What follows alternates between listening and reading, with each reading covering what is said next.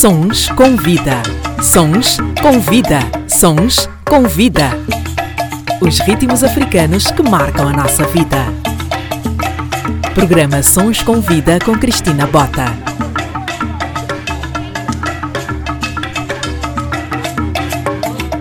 Sejam bem-vindos ao meu podcast semanal. Antes de mais, eh, convido-vos a subscreverem o canal, comentem e partilhem. Ajudem este projeto a crescer. O meu convidado desta semana nasceu em Angola, mais precisamente em Luanda, há mais ou menos 45 anos. É formado em fotografia, Ciências da Comunicação, Escrita Criativa e Animação Social. Tornou-se conhecido do público angolano através da série Macambo Hotel, que teve uma grande audiência e repercussão em quase todo o país. É formador na área de expressão dramática para infância e juventude, encenador e diretor de atores. Ao longo da sua carreira, trabalhou na televisão, no cinema, no teatro, onde atualmente está em cartaz com a peça Tudo é Relativo. Miguel Sermão é caso para dizer a terça é comigo? A terça é comigo. Olha, começamos numa terça-feira. Porquê que a terça é comigo? Além de ter sido uma rubrica que criamos para o canal uh, Social B, que é um canal de YouTube. A terça é comigo porque a terça para mim é um dia de reflexão. Porque estamos quase no início da semana, quando eu digo quase, porque a segunda-feira, tendencialmente, para nós fazedores de teatro, era o dia de folga, era o nosso domingo. Então o dia começava, a semana começava a terça-feira. Portanto, na terça-feira tudo se refletia baseado na semana anterior e depois projetávamos a semana que aí vinha portanto, a terça é comigo. Calhou precisamente estarmos aqui numa terça-feira, está perfeito. E como é que esse trajeto no mundo das artes uh, começa? Queres-nos contar aqui e partilhar connosco a tua história? Claro que sim, é um prazer. Tudo começa com o sonho de querer ser bailarino. Eu, como disseste muito bem, nasci em Angola, em Luanda, e nessa altura uh, havia um bailarino que nós víamos pela televisão que era o grande Nuriev, né, da escola russa, depois acabou imigrado em França, e eu tinha uma admiração por este senhor. Daí suscitou uma curiosidade de fazer dança. Na altura só havia uma escola de dança em Angola. Claro, miúdo apresentei-me na escola, só que como também fazia karaté, fazia taekwondo, uh, tinha já um bocadinho de músculo, digamos assim. E quando, e quando eu me apresentei na escola, a professora disse que, que eu não tinha, já tinha corpo de homem que não podia fazer o teste. Nem sequer me pediu para demonstrar qualquer coisa. Porque Mas qual até, é o estilo? Clássico, eu tenho uma admiração e adoro, é uma coisa que eu adoro muito. E então criou uma frustração para um rapaz de 13 anos, as coisas têm sempre repercussões maiores. Não é?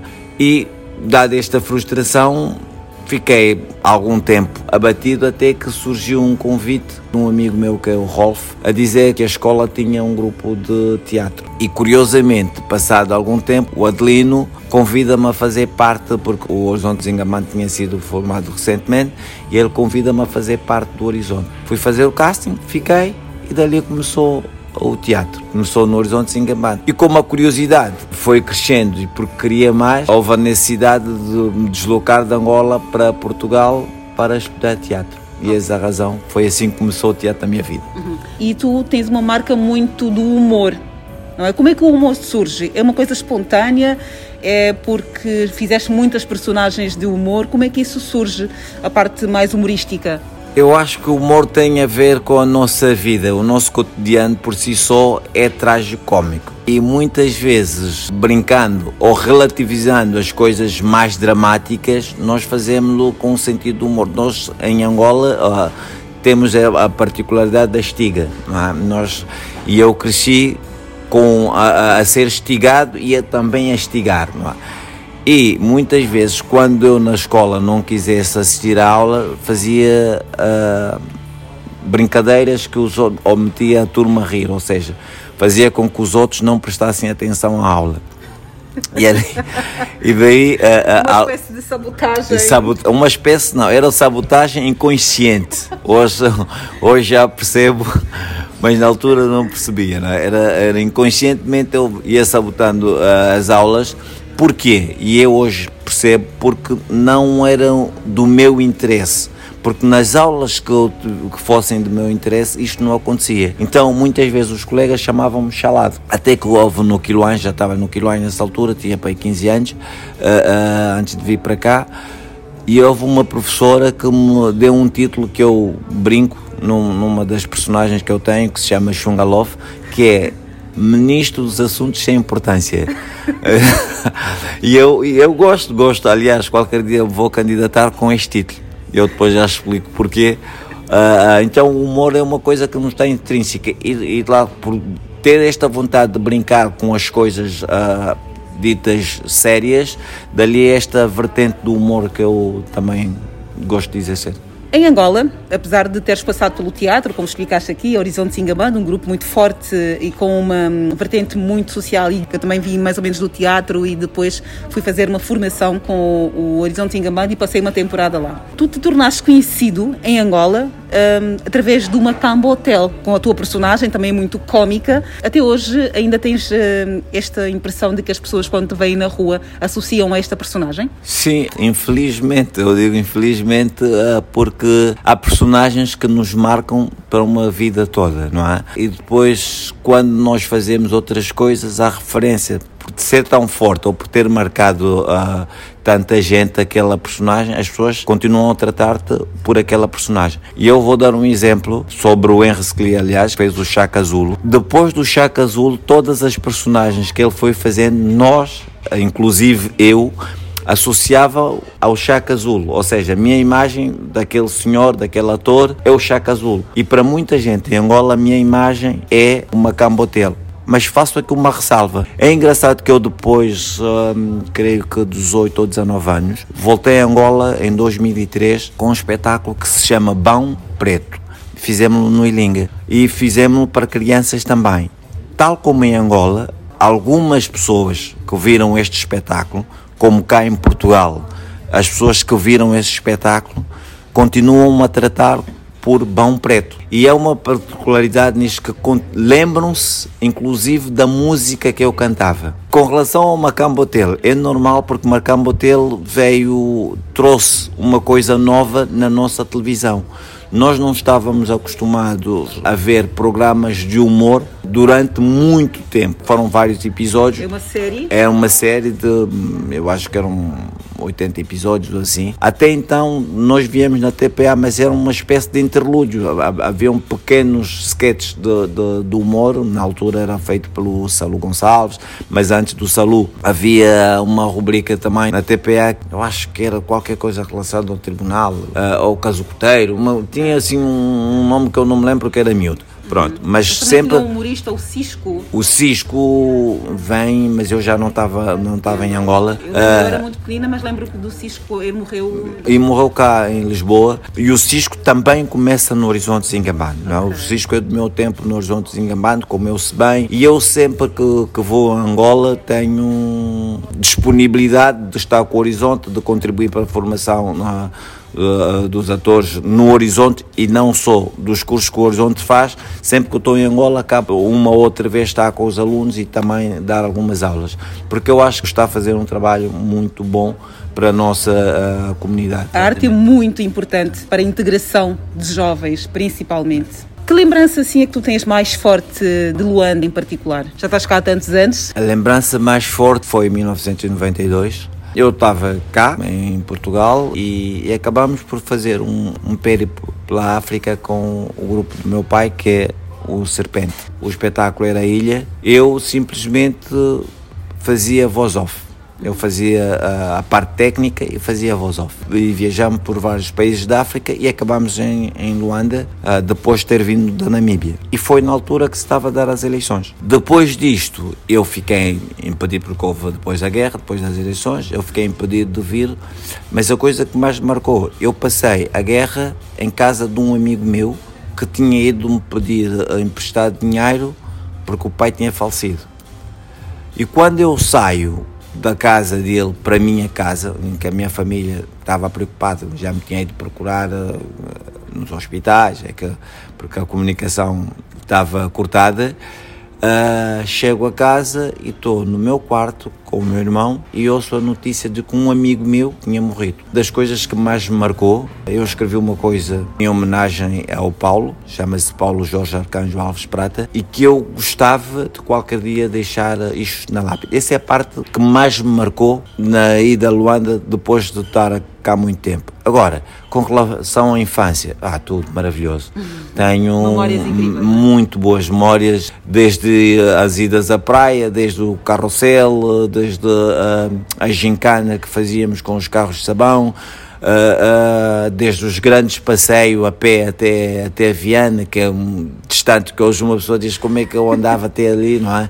O cinema do Mártires de Quifangondo até a Viana. Meu Deus. Era assim, é era assim, longe. era muito longe, era muito longe. Mas não havia essa percepção da distância. Quando se é miúdo, uh, tudo flui. Tudo flui. Parece brincadeira, não é? Andavas até o Grafanilo. Hoje eu vejo Grafanilo, o Grafanilo é longe. Mas curiosamente, hoje parece mais próximo porque a urbanização também é isso, não? É? a cidade foi crescendo, hoje parece mais próximo do que era antigamente. Portanto, de, de Luanda, sempre muito boas memórias, os passeios no jardim, festa da ilha, tem assim, tem boas, muito boas lembranças boas lembranças e sempre em movimento. Sempre é? em movimento. Sempre em movimento. Continuas a achar que precisamos de mais qualificações no nosso meio? Lembro-me numa entrevista que tu falaste que nós precisamos de ter pessoas mais qualificadas em Angola, Moçambique, nos Palopes de uma forma geral. Continuas a pensar que sim? Alguma coisa melhorou? Continuo e incentivo. Quanto mais qualificações tivermos, melhor é o desenvolvimento que empreendemos. Não é? E eu, quando digo qualificações, não só na nossa área, mas em todos os domínios uh, sociais, porque isto vai fazer com que nós olhemos para as coisas de um prisma diferente da que temos olhado até agora e vai acabar com uma coisa que um complexo que nós temos que eu chamo-lhe o complexo lusitano, que é o senhor do fato é o mais importante, mas não é o senhor do fato mais importante. Aquele que tem coisas para oferecer, uh, para contribuir, é o mais importante e nós devemos promover isto, devemos incentivar isso. Então, quanto mais uh, informação, mais qualificação nós tivermos, vamos fazer com que a sociedade se desenvolva melhor. E isto nós, países novos, digamos assim, países novos entre aspas, com noção de cidadania, que isto é que nós não conseguimos até agora ainda empreender. Quando nós empreendermos verdadeiramente a nossa noção de cidadania, vamos contribuir de outra forma.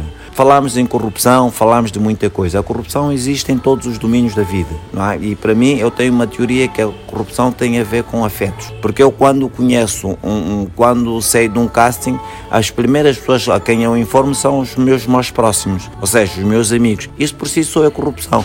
Mas quando estou no centro de decisão, apelo pelo mais qualificado. É este discernimento que nós devíamos ter enquanto ah, indivíduos sociais, enquanto uh, uh, promotores do desenvolvimento desenvolvimento. E isto advém do quê? De uma boa formação enquanto indivíduo. Não só a formação a nível a, a, a, académico, não. Enquanto indivíduo, enquanto cidadão, o que é que eu proponho para uma mudança equitativa? Continuo a defender que a formação é muito importante. Tu agora estás envolvido na parte cultural da Casa de Angola, que também é um, um projeto que tem trazido muito da cultura angolana em Portugal, da culinária e de hábitos eh, que se mantêm cá, graças também ao facto de existir a Casa de Angola. Queres nos falar um bocadinho sobre esses 50 anos da Casa de Angola em Portugal? Sim, a Casa de Angola surge após a queda, digamos assim, da Casa dos Estudantes do Império. Houve uma necessidade que muitas destas pessoas hoje fazem parte, da, uh, ou alguns deles fazem, fazem parte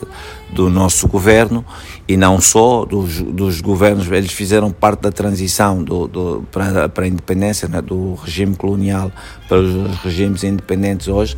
São pessoas que tinham a preocupação de manter a nossa cultura, ou seja, as nossas raízes fora, fora do contexto africano, no caso do contexto angolano, e nós, claro, uh, uh, por sermos elementos de cultura, eu em particular, achei ou achamos que isto tem que se preservar. Não tem nada a ver com é afirmação dentro, não, não, não, não. É só também partilharmos um pouco de nós que muitos desconhecem.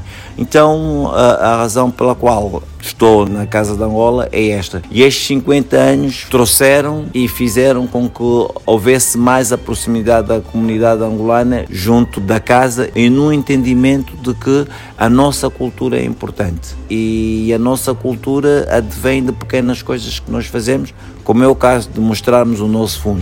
Hoje já falamos, já o mundo fala da Kizomba. Nunca ninguém se perguntou de onde é que vem a Kizomba. A Kizomba é angolana, que nós durante muito tempo nos prezamos até, é? porque era, era uma coisa de vadios e de buçalos, de conangas, não é? Hoje não, hoje é uma coisa que nos dá ânimo e nos orgulha quando ouvimos que até, até na América Latina há discos de kizomba.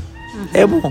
É bom, já se canta no Japão, Kizomba, eh, na Ásia, na Ásia quase toda, muita gente já fala da Kizomba, é bom. Então a Casa de Angola tem este, em esta função, além de congregar a comunidade cá, é também divulgar a nossa cultura. E como disseste muito bem, começamos, a, no passado era menos, mas muito mais a, a hoje, aproximarmos de escritores, pintores, artistas angolanos que venham e que tenham este espaço para a divulgação da, da sua obra. Está feito aqui o apelo. A Casa de Angola é uma casa de Angola em Portugal e em Lisboa em particular, que está aqui virada para a promoção da nossa cultura, a divulgação da nossa arte das mais variadas formas. Voltando aqui mais à tua arte, atuas muito como diretor artístico, como produtor. Não é? Qual é o papel que tu gostas mais? De representar ou de estar por trás a ensinar e a comandar a coisa? O papel que eu gosto mais é partilhar. Entre representar e dirigir, ela por ela, porque tenho o mesmo prazer nas duas coisas, tendo responsabilidades diferentes. Uma coisa é quando eu estou a ser dirigido e que só tenho simplesmente que servir, digamos assim.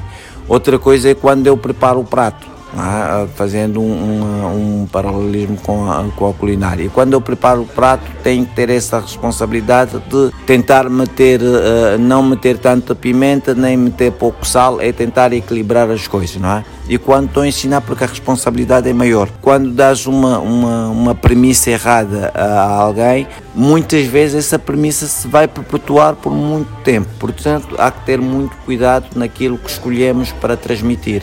E como volto a dizer que tanto uma quanto outra eu gosto muito.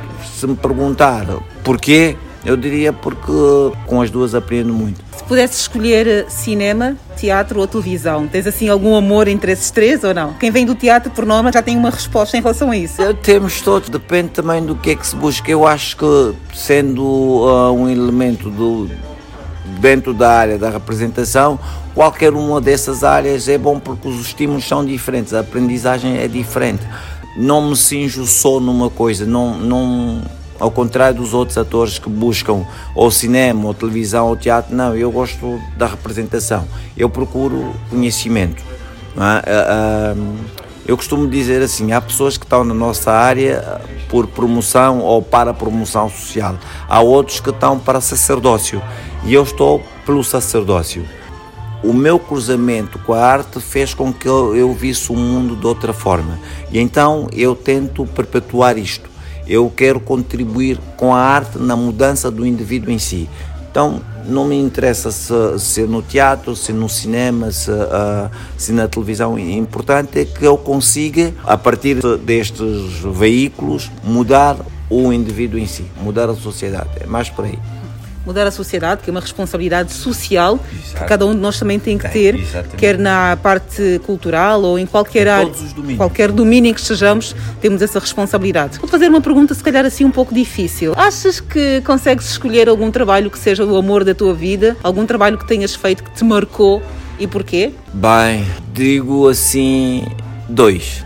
Dois, porque começo pelo Bom Preto. Porque o Bom Preto? O Bom Preto, uh, o nome Bão vem do meu diretor que se chama João Mota, pessoa que me formou entre outras, não é? Mas este ah, deu-me a conhecer o indivíduo que eu era e explorou, digo no bom sentido, foi buscar das minhas profundezas a riqueza que eu não tinha conhecimento. Então João Mota fez em 75 fez um espetáculo que se chamava Bão, a alertar os perigos da democracia.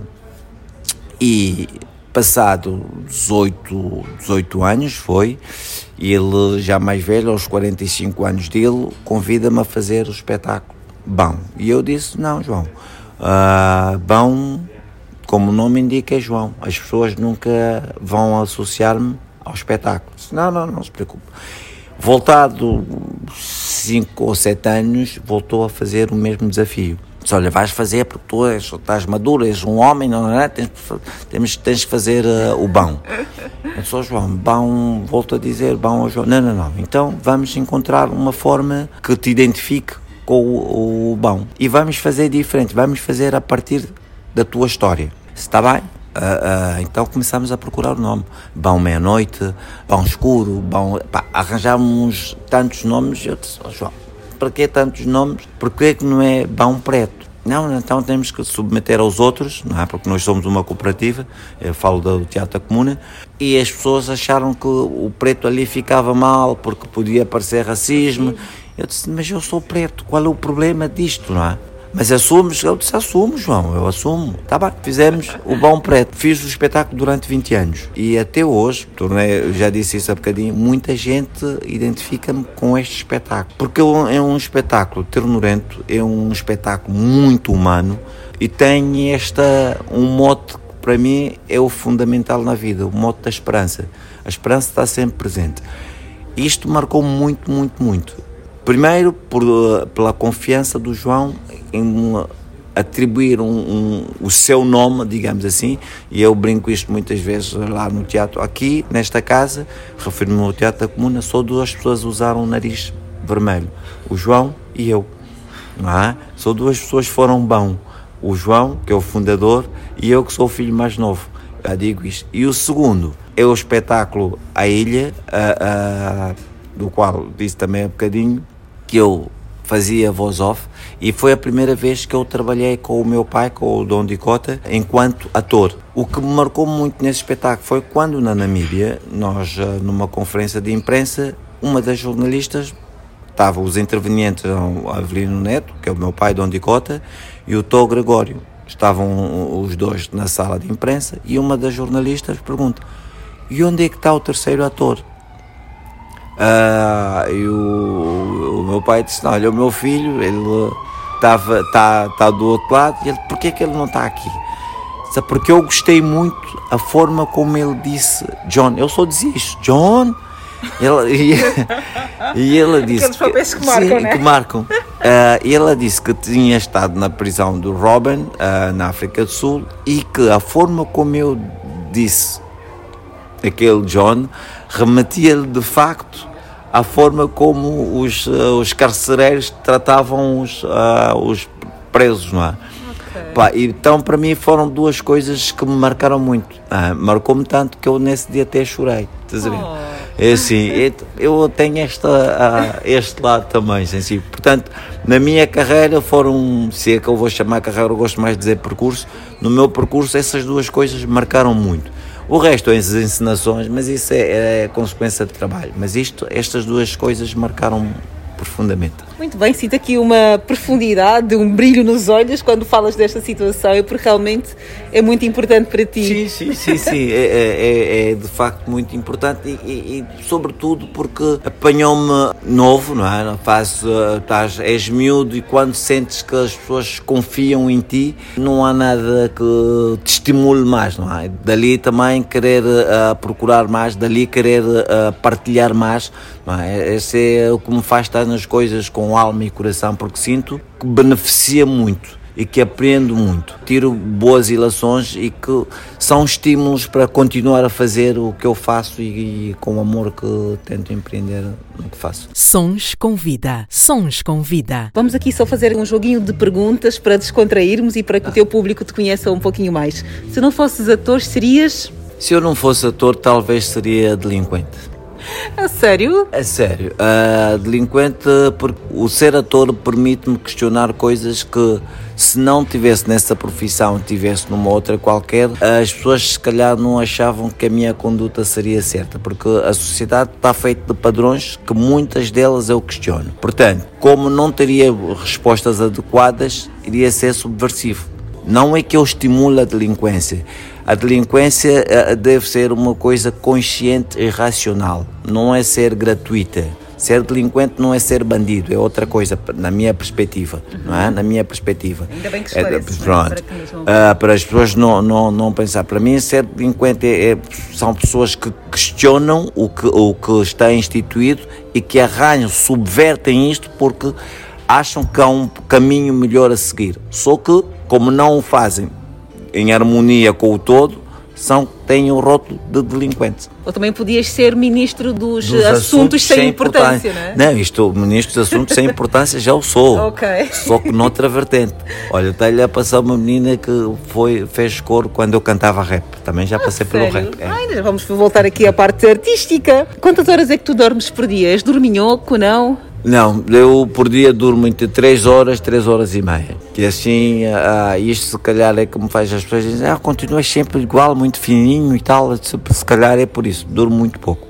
Mas sentes-te bem depois? Sim. Não, até agora dizem que eu tenho muita energia, portanto não não sinto que seja que me faça mal. Qual é a fase do dia em que te sentes mais produtivo? A nível da criação a, a artística, eu digo quando, porque eu também gosto de escrever isso, e decorar texto, faço-lo à noite. De manhã é, é, mais a nível da execução, só portanto é ela por ela.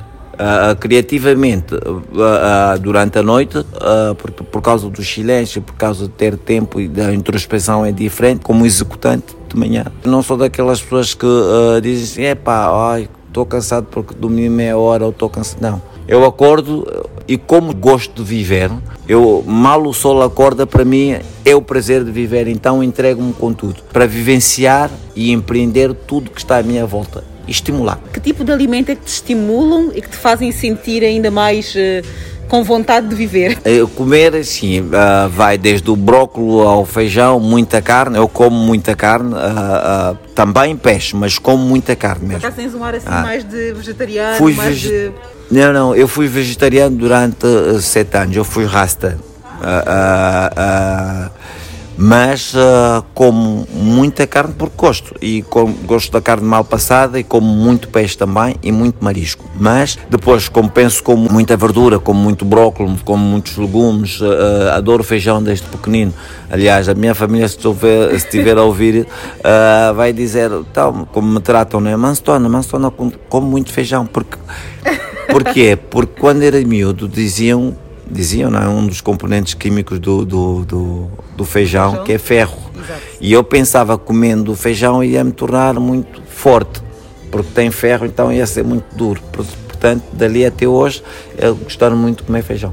Meninos, prestem atenção para terem assim o cérebro sempre alerta, hein? essa jovialidade, este corpo assim, como um feijão. Miguel, se só tivesses 24 horas de vida, o que é que farias nestas 24 horas e o que é que dirias? Diria aproveitar o máximo de tempo que temos à nossa volta. O que é que faria? Descansava, descansava mesmo, porque não sabia de que, que viagem é que iria acontecer aí, porque é, é preciso recobrar energia para depois uh, empreender. O que é que levava comigo se só tivesse 24 horas? O amor. O que é que dirias ao Miguel de 20 anos, de 18 anos?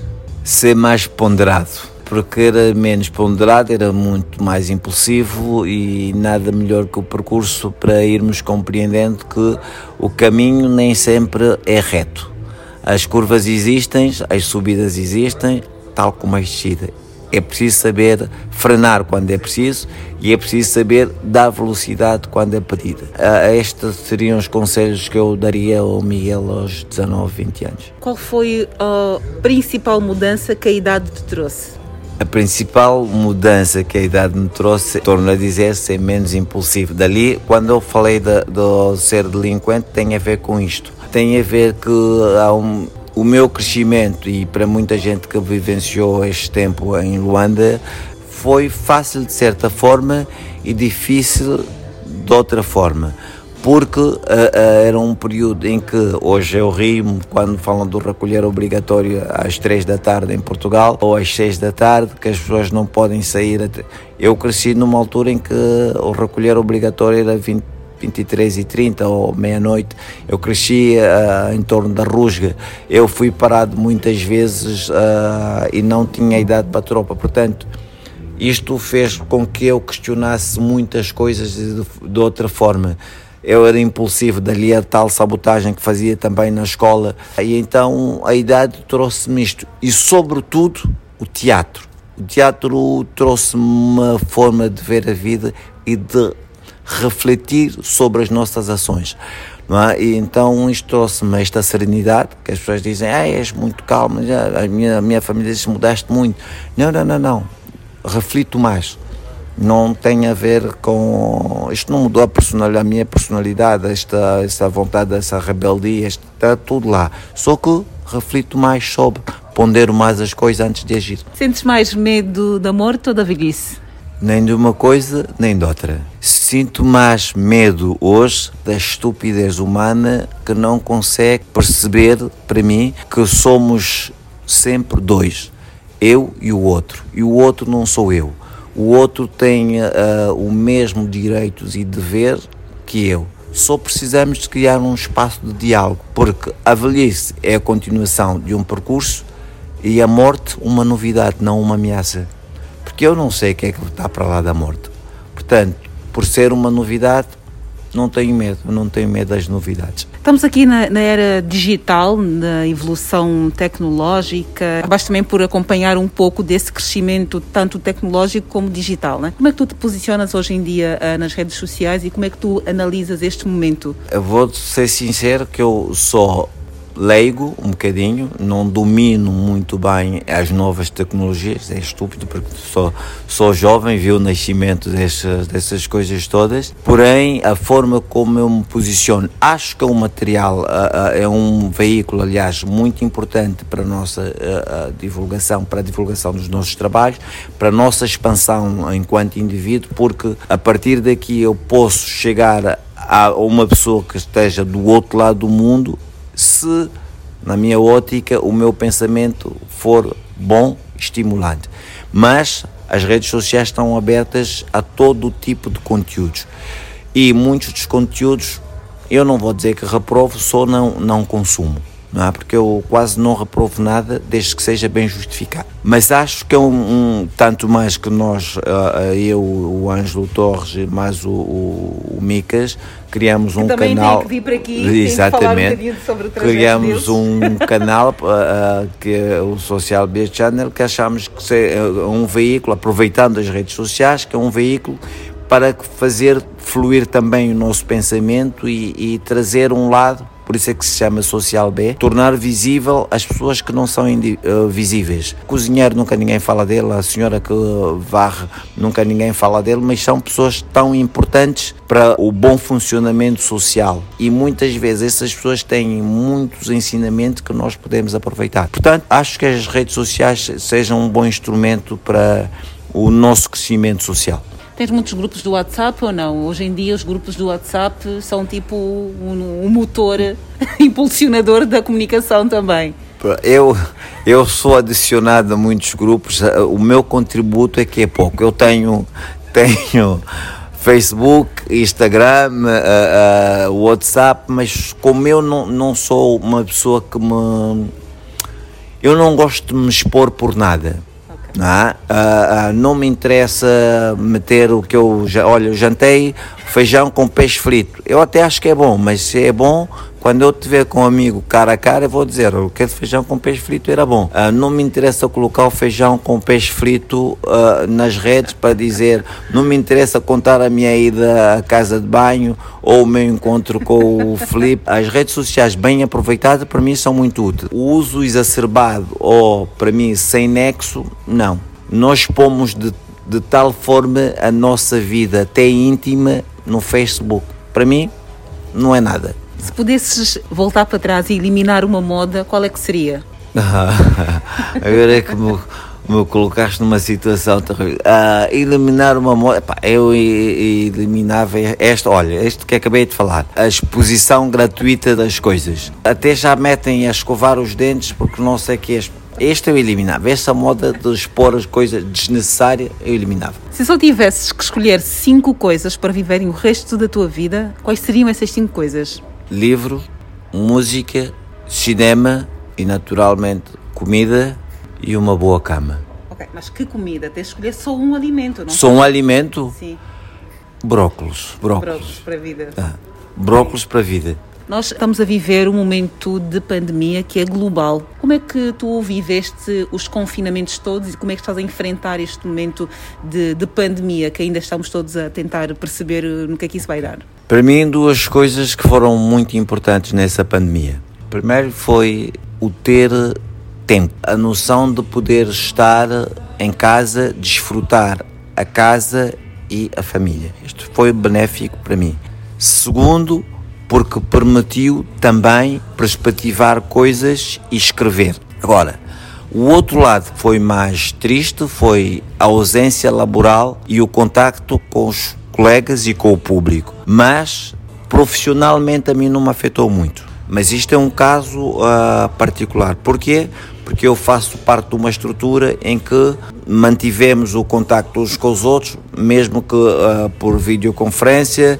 Uh, o ordenado sempre se manteve, que isto foi uma das dificuldades que apareceu com muitos colegas da área, isto sempre se manteve. Agora, foi muito prejudicial para colegas meus técnicos, não os da minha companhia, mas digo universalmente, os técnicos, alguns colegas atores, porque, sobretudo os atores freelancers, que dependiam muito dos trabalhos ah, porque houve muitos projetos que caíram e estas pessoas estavam a contar com este trabalho para a sua sobrevivência. De resto, é uma coisa nova, como eu disse, não tenho medo das novidades. Veio despertar-nos esse sentido humano e trazer-nos uma forma de reflexão que até então não tínhamos. Trouxe proximidade, os vizinhos começaram a falar mais uns com os outros, talvez na preocupação de que se eu cair aqui, até a minha família chegar, alguém me vai, vai cuidar, porque era uma coisa que não acontecia e eu sou uma pessoa muito observadora. Particularmente, eu e os meus vizinhos sempre tivemos uma boa relação, mas entre os meus vizinhos nem sempre tiveram esta boa relação. E esta pandemia trouxe este lado, trouxe o olhar para o outro como sendo próximo.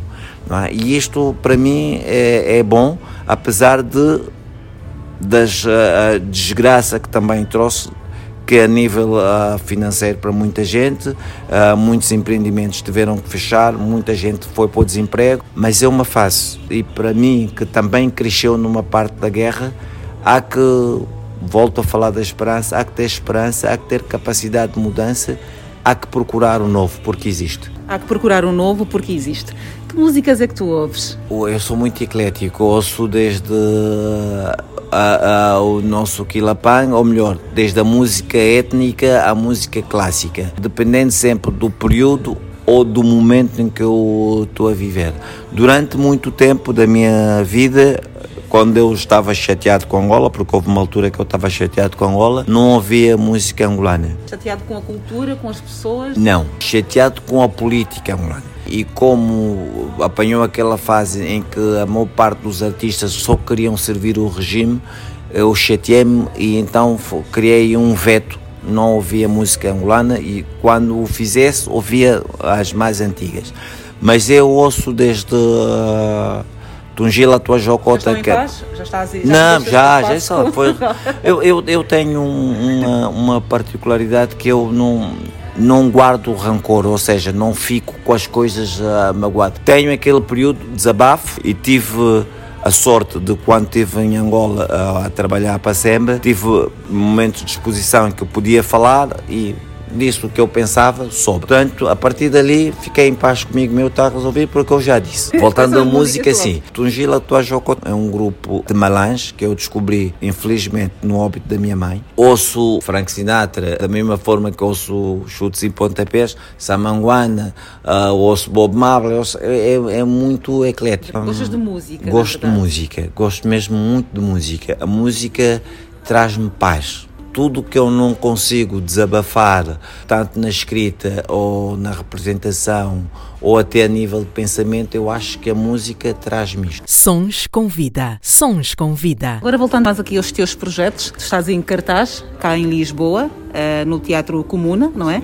Com Tudo é Relativo. Queres falar um bocadinho mais aqui sobre esta peça que vai estar em cartaz até dia 18 Até de julho? Dia 18. Tudo é relativo. É uma peça do Alan, escrita por Alan Ayckbourn, que é um, um dramaturgo inglês, é encenado pelo Hugo Franco, um grande colega, amigo e camarada. É um novo encenador que tem despontado, no qual eu tenho muita fé que vai crescer, porque tem uma abordagem muito interessante. Gosta muito da desconstrução, que eu também gosto lá está o lado um, delinquente subversivo, é? que isto é importante para trazer coisas novas. Um, e estou coadjuvado pelo Carlos Paulo, que é um dos fundadores também do Teatro Comum, aliás, também foi meu professor, uh, com a Maria Daires, do quem eu gosto muito, como atriz e como colega, como pessoa, da Mariana Felipe, que também gosto muito, que durante muito tempo era a minha mana mais nova. Um, agora não, já cresceu, não, já não pode ser muito mais novo. E então é um espetáculo que eu aconselho a todo mundo porque é uma comédia de enganos que nessa altura da pandemia é bom porque ajuda-nos também a tirar o peso de, de, de estarmos uh, fechados ou de estarmos na iminência de qualquer coisa como é a morte da qual as pessoas têm muito medo, mas não deviam. E é, e é uma forma de comunhão, é mais um, um projeto que traz traz uma reflexão, apesar de ser brincadeira, traz-nos uma reflexão sobre esta coisa de estarmos com alguém que afinal tem outra pessoa, se vale a pena continuar a incentivar, se não, mas é humano no fundo, não é? Este lado também de sermos libertinos às vezes faz parte da nossa condição humana. Eu já vi a peça e adorei, aconselho que vocês realmente assistam. Queres falar um bocadinho do projeto do Social B Channel? Sim, o Social B veio abrir a porta a uma necessidade que nós tínhamos. Nós, enquanto atores ou artistas de origem africana, né, porque a maior parte é de origem africana e não africana, nós misturamos aqui muitos, muitas vezes conceitos. Há pessoas negras que nasceram em Portugal, filhos de negros vindos de vários pontos do mundo. Estas pessoas não são africanas e que fique bem claro, do meu ponto de vista, não são africanas, uh, são filhos de africanos, são euro, o que eles quiserem, porque são afro, porque é que são afrodescendentes e não euro-africanos, por exemplo? Porque nunca ninguém se colocou isto e, e, e esta coisa do afro qualquer coisa, é, para mim é uma negação, uma forma de uh, recusarem-te como sendo pertença do local em que nasceste. Mas pronto, uh, o Social B aparece nesta necessidade que nós tínhamos uh, uh, de fazermos coisas em que não tínhamos espaço. E criamos esta plataforma de forma que as nossas ideias sejam colocadas, postas e executadas também. Então fez com que criamos uh, uh, várias rubricas e que estamos abertos a várias propostas, uh, um, tanto a nível artístico, quanto a nível empresarial, quanto a nível educacional. Nós estamos, estamos abertos a isto. Sempre com a mesma premissa: temos um espaço onde nos podemos exercer porque não dependemos nem da TVX ou da TVY ou da TV W. Nem ah, da boa vontade, nem da boa vontade, dos, dos, outros. outros pronto. Dependemos unicamente de nós e este é o social bem. E para falarmos daqueles, torno a dizer porque já o disse há bocadinho, dos que não são visíveis, por daí o lado B. Os discos, eu sou do tempo dos discos, tinham dois lados. O lado A tinha sempre as melhores músicas, o lado B complementava. Aqui é o contrário, o lado B tem as melhores músicas, o lado A já se vê. Estamos a falar de um canal de YouTube em que vocês podem subscrever e assistir todos os episódios e todos os uh, capítulos que já lá estão. Pensas em voltar para Angola com algum projeto social ou mesmo a nível das artes, que também é social, não é? Sim, penso sempre, uh, não tenho tido tempo para o executar, mas uh, eu em tempos tentei com o Paulo Azevedo criar uma associação com o propósito artístico-cultural e um dos propósitos era incentivar a formação, dar formação, além de, de empreender alguns projetos uh, cinematográficos e não só. Penso em voltar com um espetáculo, gostava de levar este espetáculo que é o Xunga Love e a Independência, que é brincarmos um bocadinho com a nossa história e quando eu apresentei cá disseram-me assim: Olha, tu estás a pensar levar isto a Angola, vais ter problema. Lá está o humor. Se nós não conseguimos brincar com os nossos problemas, quem é que o fará? E eu gostava também uma homenagem a esta professora Bagunça, que me deu o nome de Ministro dos Assuntos Sem Importância. Este Chungalov é um candidato a Ministro dos Assuntos Sem Importância. Portanto, e ele diz lá no, no, na sua candidatura que vai trazer mais miséria.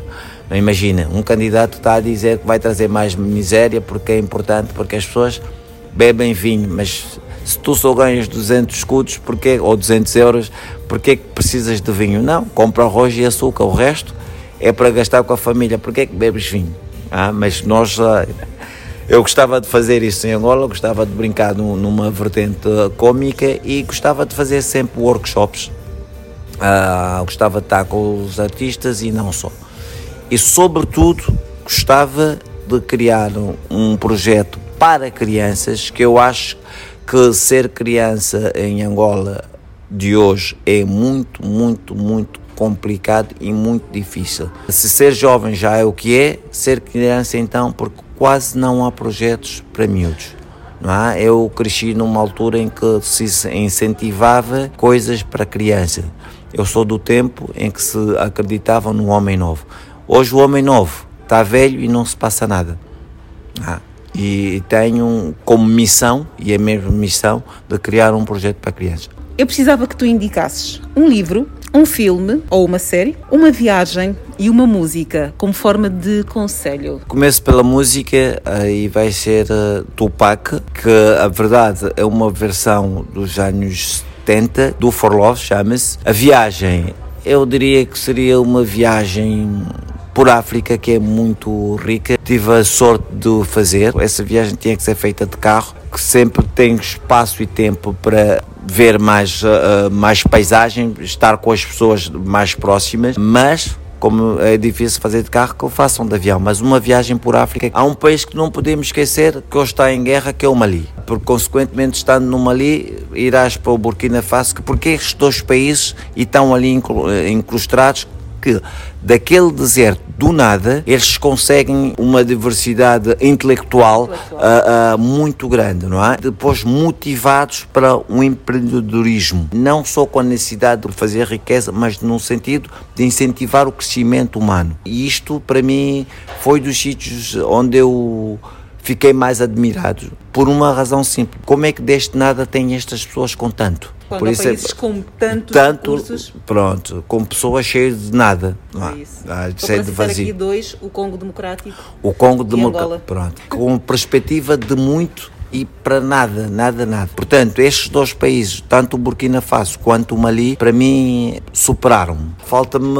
Falta o livro? O livro, ai, o livro. O livro é o mestre da moda, para as pessoas se rirem um bocadinho. Até vai-me fazer assim: o mestre da moda, para rirmos um bocadinho, e o Narciso e o Goldmondo do Hermanesse, para refletirmos esta coisa da proximidade, esta coisa da, da diferença do outro, quem é o outro e esta coisa dos encontros. Ai, o filme é a estrada com Vigo Mortensen. Porquê? Porque tem a ver essa relação pai filho, numa diversidade não tanta como esta que estamos a viver, mas podia ser próxima. E esta necessidade de sobrevivência e esta subversão daquilo que nós defendemos como sendo o concreto e até onde podemos ir por causa da necessidade de sobrevivência. Esse filme é interessante por isso. A série, olha, então vou, já agora vou dizer a série que acabei de fazer, não é? Que assistam o After Party, mas isso vai ser na Foxy. Não passa em Portugal, mas passa em Angola. Passa em Angola. Pronto, em Portugal, em Portugal eu sugeria uma série alemã que é Liberdade, eu acho que chama-se Liberdade. Na Netflix? na Netflix eu vi na RTP2. É sobre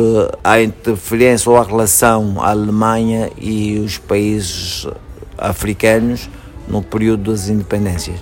Que comportamento humano é que te deixa mais orgulhoso, assim, mais feliz? Uma qualidade humana, honestidade. É a qualidade que me deixa mais feliz. E depois, o que me traz aproximação é a capacidade de aceitação do outro a disponibilidade para o outro. Qual é o defeito da humanidade que te deixa assim mais furioso? O que me deixa mais furioso, torno a dizer, é a estupidez e as manias de grandeza. Pensar uh, que por ter dois palmos de cabelo ou de nariz ou sapato cor-de-rosa é superior a qualquer outro que esteja vestido de outra forma. Mania de grandeza ou de superioridade. Muito bem, mania de grandeza ou mania de superioridade são comportamentos que deixam o nosso Miguel extremamente irritado. Foi a nossa conversa com Miguel Sermão, ator com um ativismo social muito visível. Já sabem, subscrevam o canal do Miguel. É uma plataforma, na verdade, em que tem vários programas com vários artistas e vários projetos. E já sabem também, subscrevam o meu podcast semanal